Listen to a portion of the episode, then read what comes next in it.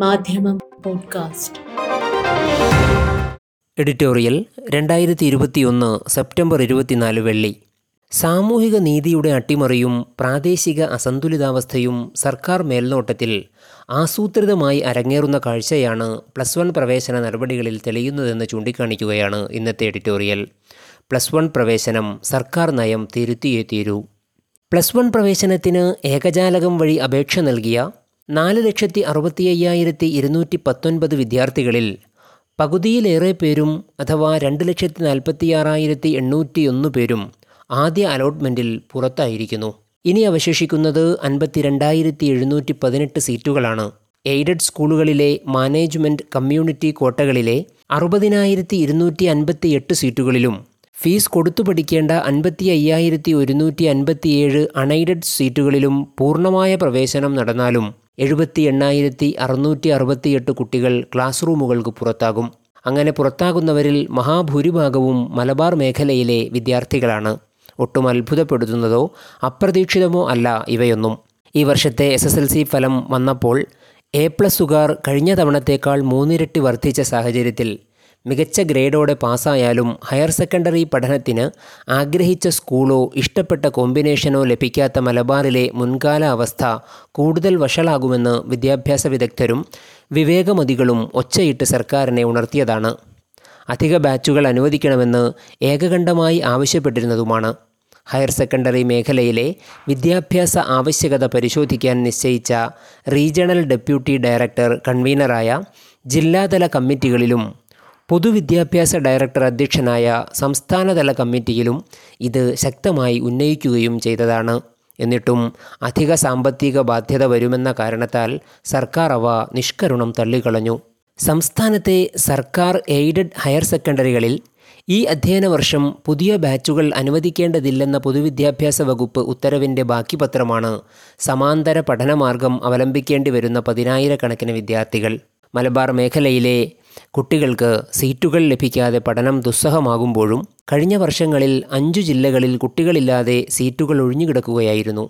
ഈ അനീതിയും പ്രാദേശിക അസന്തുലിതാവസ്ഥയും പരിഹരിക്കേണ്ടതിനു പകരം പുതിയ ഉത്തരവിലൂടെ കഴിഞ്ഞ വർഷത്തെ അവസ്ഥയെ കൂടുതൽ രൂക്ഷമാക്കുകയാണ് ചെയ്യുന്നത്. ഇത് പ്രാദേശിക അസന്തുലിതത്വത്തെ ശക്തിപ്പെടുത്തുന്നതും പഠനം ആഗ്രഹിക്കുന്ന കുട്ടികൾക്ക് ലഭിക്കേണ്ട സ്വാഭാവിക നീതിയുടെ നിഷേധവുമാണ് കൗതുകകരമായ കാര്യം. ലക്ഷക്കണക്കിന് വിദ്യാർത്ഥികൾ പ്രവേശനം ലഭിക്കാതെ വിന്യസിച്ചു നിൽക്കുമ്പോഴും മുന്നാക്ക സംവരണത്തിനായി നീക്കിവച്ച സീറ്റുകളിൽ മൂന്നിലൊന്നു ഭാഗവും ആളില്ലാതെ ഒഴിഞ്ഞുകിടക്കുന്നുവെന്നതാണ്. സാമ്പത്തിക സംവരണത്തിലൂടെ എത്ര ഭീകരമായാണ് സാമൂഹിക നീതി റദ്ദാക്കപ്പെടുന്നതിന് ഇത്രയും മികച്ച ഉദാഹരണം കാണുകയില്ല. സാമൂഹിക നീതിയുടെ അട്ടിമറിയും പ്രാദേശിക അസന്തുലിതാവസ്ഥയും സർക്കാർ മേൽനോട്ടത്തിൽ ആസൂത്രിതമായി അരങ്ങേറുന്നുവെന്നതിന്റെ കൃത്യമായ പാഠ്യോദാഹരണങ്ങളാണ് പ്ലസ് ടു പ്രവേശന മാമാങ്കം. സവർണ വിദ്യാർത്ഥികൾക്കായി പ്രത്യേകം സൂക്ഷിച്ചിരുന്ന സീറ്റുകൾ ഒഴിഞ്ഞുകിടക്കുമ്പോൾ ദളിത് പിന്നാക്ക വിഭാഗങ്ങളിലെ ദരിദ്ര വിദ്യാർത്ഥികൾ പാഠശാലകളുടെ പടിക്കു പുറത്ത്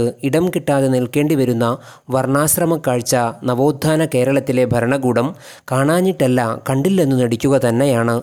യഥാർത്ഥത്തിൽ ജനപക്ഷത്ത് നിലയുറപ്പിക്കുന്ന ഏതൊരു സർക്കാരിന്റെയും പ്രഥമ ബാധ്യതയാണ് വിഭിന്ന സാമൂഹിക സാഹചര്യങ്ങളിൽ പിന്നാക്കം പോയ ദേശങ്ങളുടെയും സമൂഹങ്ങളുടെയും വൈജ്ഞാനിക പരിശ്രമങ്ങളെ സാക്ഷാത്കരിക്കുക എന്നത്.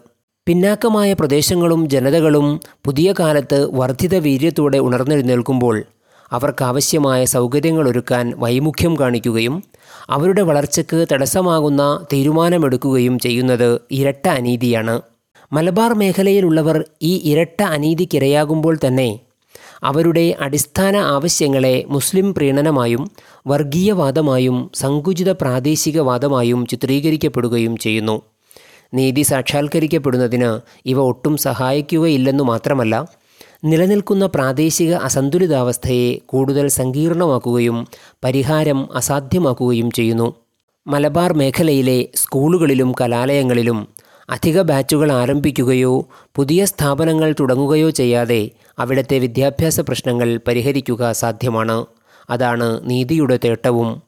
പ്ലസ് ടുവിന് അധിക ബാച്ച് ആരംഭിക്കുകയില്ലെന്ന ഉത്തരവ് റദ്ദാക്കി വിദ്യാർത്ഥികൾ അഡ്മിഷൻ ലഭിക്കാതെ പുറത്തു നിൽക്കുന്ന മേഖലകളിൽ അവ തുടങ്ങാൻ സർക്കാർ അടിയന്തിരമായി ഉത്തരവിടണം. സാമ്പത്തിക സംവരണം ഒരു സാമൂഹിക ദുരന്തമായിരുന്നുവെന്ന് തെളിയിക്കുന്നു ഒഴിഞ്ഞ സീറ്റുകളുടെ എണ്ണം.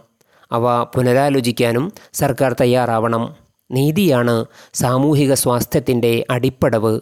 അവ നിർമ്മിക്കലാണ് സർക്കാരിന്റെ ചുമതല. മാധ്യമം പോഡ്കാസ്റ്റ്.